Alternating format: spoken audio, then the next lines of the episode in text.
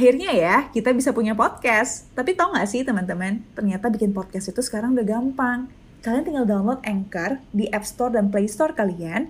Kalian bisa mulai record podcast episode pertama kalian langsung di aplikasi tersebut. Bahkan kalian juga bisa edit podcast kalian langsung. Melalui Anchor, podcast kamu akan didistribusikan ke podcast streaming platform seperti Spotify, Apple Podcast, dan lain-lain. Dan yang pasti gratis. Yuk download aplikasi Anchor di apps dan Play Store kalian atau kunjungi www.anchor.fm. Selamat bikin podcast.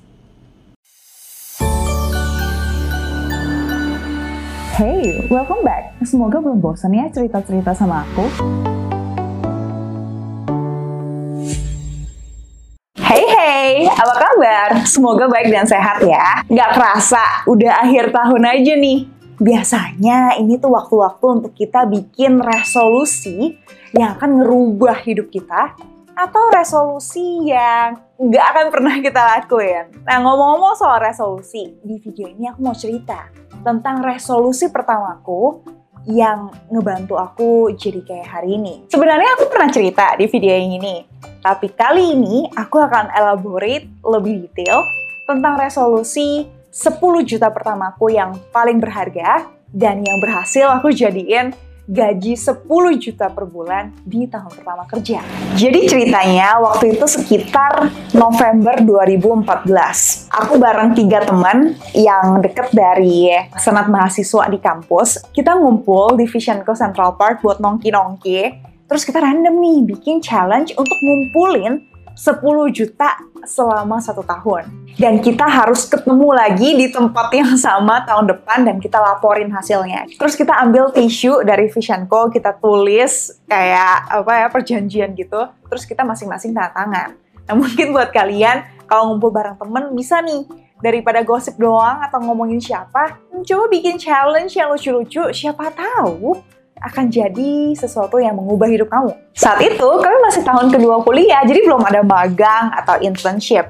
Jadi cara aku untuk ngumpulin uang ya dengan jualan macam-macam atau ikut lomba. Di video yang ini, aku cerita, aku buka jasa print di kamar asrama aku, terus aku jualan pangsit di kelas setiap hari, dan sempet juga nih aku jualan buku akuntansi jadi aku ke stasiun UI beliin bukunya buat dijual lagi ke teman-teman seangkatan aku terus tau nggak ya aku juga pernah buka usaha boba namanya Elixir dan keripik emping namanya Bineka bareng teman aku tapi kita akhirnya nggak ngelanjutin karena satu dan lain hal. Selain itu, aku juga sering ikut lomba, soalnya enak bisa izin nggak masuk kelas gitu. Terus kadang kan keluar kota nih, kayak uang hotel, tiket pesawat, dan uang jajannya pun dibayarin sama kampus. Jadi kayak jalan-jalan gratis, why not kan? Oke, okay, fast forward udah Agustus 2015 dan aku baru ngumpulin 4 sampai 5 juta tuh dari ikut lomba dan jualan ini itu.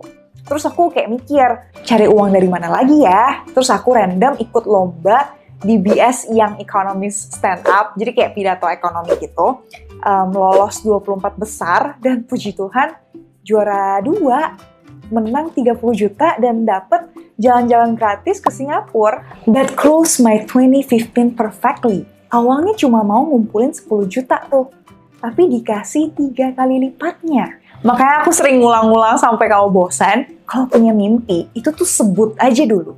Tulis, ceritain ke orang terdekat, ulang-ulang dibayangin terus biar semakin nyata dan dibikin jadi langkah-langkah kecil yang actionable. Itu cerita 10 juta pertama yang paling aku ingat dan sejak hari itu aku percaya dengan kekuatan pikiran kita sendiri. Kemudian di akhir 2015 aku bikin resolusi lagi nih. Kalau di 2015 aku bisa dapat penghasilan 10 juta per tahun, semoga di 2016 aku bisa punya penghasilan 10 juta per bulan. Sebenarnya agak sounds nggak mungkin sih, karena lulus aja belum nih, tahun depan baru mau magang. Tapi kalau mimpi nggak gila tuh nggak seru sis. Cobain deh, siapa tahu ketagihan. Desember 2015 aku bermimpi kayak gitu, Terus ada pesan masuk ke LinkedIn aku nih dari Jerry Sarmiento. Beliau ngajakin aku untuk jadi research analyst di Sukor Sekuritas. I have no idea Sukor itu apa, research analyst tuh kerjaannya apa, Terus aku Google, And this looks okay, nggak aneh-aneh, tapi nggak yang wow-wow banget juga sih, to be honest. But why not?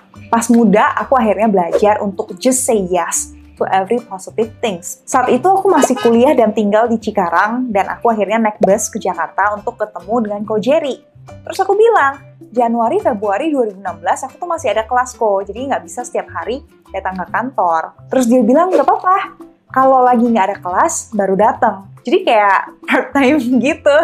Akhirnya ya, kita bisa punya podcast. Tapi tau gak sih teman-teman, ternyata bikin podcast itu sekarang udah gampang. Kalian tinggal download Anchor di App Store dan Play Store kalian. Kalian bisa mulai record podcast episode pertama kalian langsung di aplikasi tersebut. Bahkan kalian juga bisa edit podcast kalian langsung. Melalui Anchor, podcast kamu akan didistribusikan ke podcast streaming platform seperti Spotify, Apple Podcast, dan lain-lain. Dan yang pasti gratis. Yuk download aplikasi Anchor di apps dan Play Store kalian atau kunjungi www.anchor.fm. Selamat bikin podcast! What a blessing banget gak sih? Aku dibayar 2,7 juta untuk kerjaan part-time seperti itu. Itu gaji karir profesionalku yang pertama, and it's no-brainer. I just say yes. And the journey begins. Ternyata nggak semudah itu, karena ada hari-hari di mana aku nggak ada kelas dan harus masuk pagi, jam 7.30 udah harus di kantor. Nah, sedangkan aku kan masih tinggalnya di Cikarang nih, ngekosnya. Aku bangun jam 4 pagi untuk ngejar angkot jam 5, biar bisa naik bus jam 6, dan nyampe ke Jakarta jam 7. Ada juga momen-momen di mana aku beli nasi padang 7000 dari Cikarang buat dibawa dan dimakan di Jakarta biar nyaman aja gitu. Tapi teman-teman kerja aku pas waktu di Sukor Sekuritas itu tuh lulusan US, Hong Kong, Kanada, luar negeri, pokoknya yang keren-keren deh. Anak orang kaya dan sekali makan tuh 100 ribu. Nggak kuat kan kalau ngikutin mereka makan. Jadi malu lah aku kalau misalnya makan nasi bungkus coklat gitu ya isinya nasi ya ke mana-mana. Jadi pernah tuh aku diam-diam um, makan nasi padang itu di toilet sekali doang sih sebenarnya. Tapi aku inget banget, soalnya pas aku makan ada yang masuk toilet dan dia bilang, eh kok ada bau nasi padang ya? Lucu banget sih kalau inget waktu itu. Singkat cerita, Maret 2016 semester 8 aku udah selesai. Di kampus aku emang uh, satu tahun tuh ada tiga semester. Maret udah waktunya aku magang, jadi aku bisa full time nih sekarang di support sekuritas gaji aku dinaikin dari 2,7 jadi 4,5 juta. Terus kebetulan kerjaan aku tuh lumayan unik dan bisa dibilang kayak flagship produknya Sukor Sekuritas saat itu deh. Jadi sering nih diajak ketemu klien, presentasi, dan project-project penting. Sampai pernah dikasih roadshow ke Thailand juga gila waktu itu aku berdua bareng temen aku kita sama-sama masih 20 tahun sama Ko Jerry juga kita pitching saham Indonesia ke investor-investor yang invest di ASEAN market yang udah umur 40-50-an. Definitely those pitchings were so bad. Ya emang sih katanya first is always the worst and most memorable. Terus bulan Juni atau Juli gitu ya, gaji aku dinaikin dari 4,5 ke 7 juta. Aku happy banget waktu itu.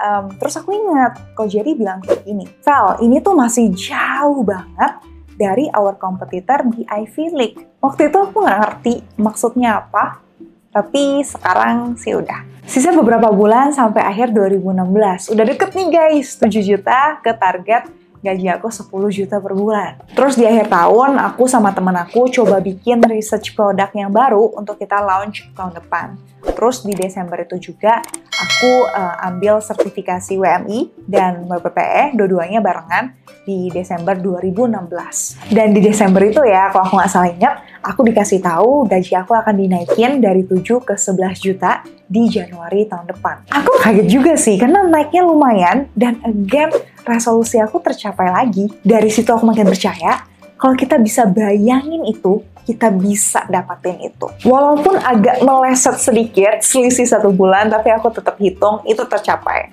Ya kira-kira itulah cerita 10 juta pertama aku. Aku sadar secara penuh itu adalah a blessing yang gak dititipkan Tuhan ke semua orang. Jadi aku merasa wajib untuk bagikan cerita dan tipsnya. Kalau aku coba flashback ya, gimana cara aku bisa dapat gaji 10 juta per bulan di tahun pertama kerja itu? Satu, berani bermimpi begitu. Dua, siap dan gak kaget pas kesempatan itu datang. LinkedIn aku emang udah aku bagusin.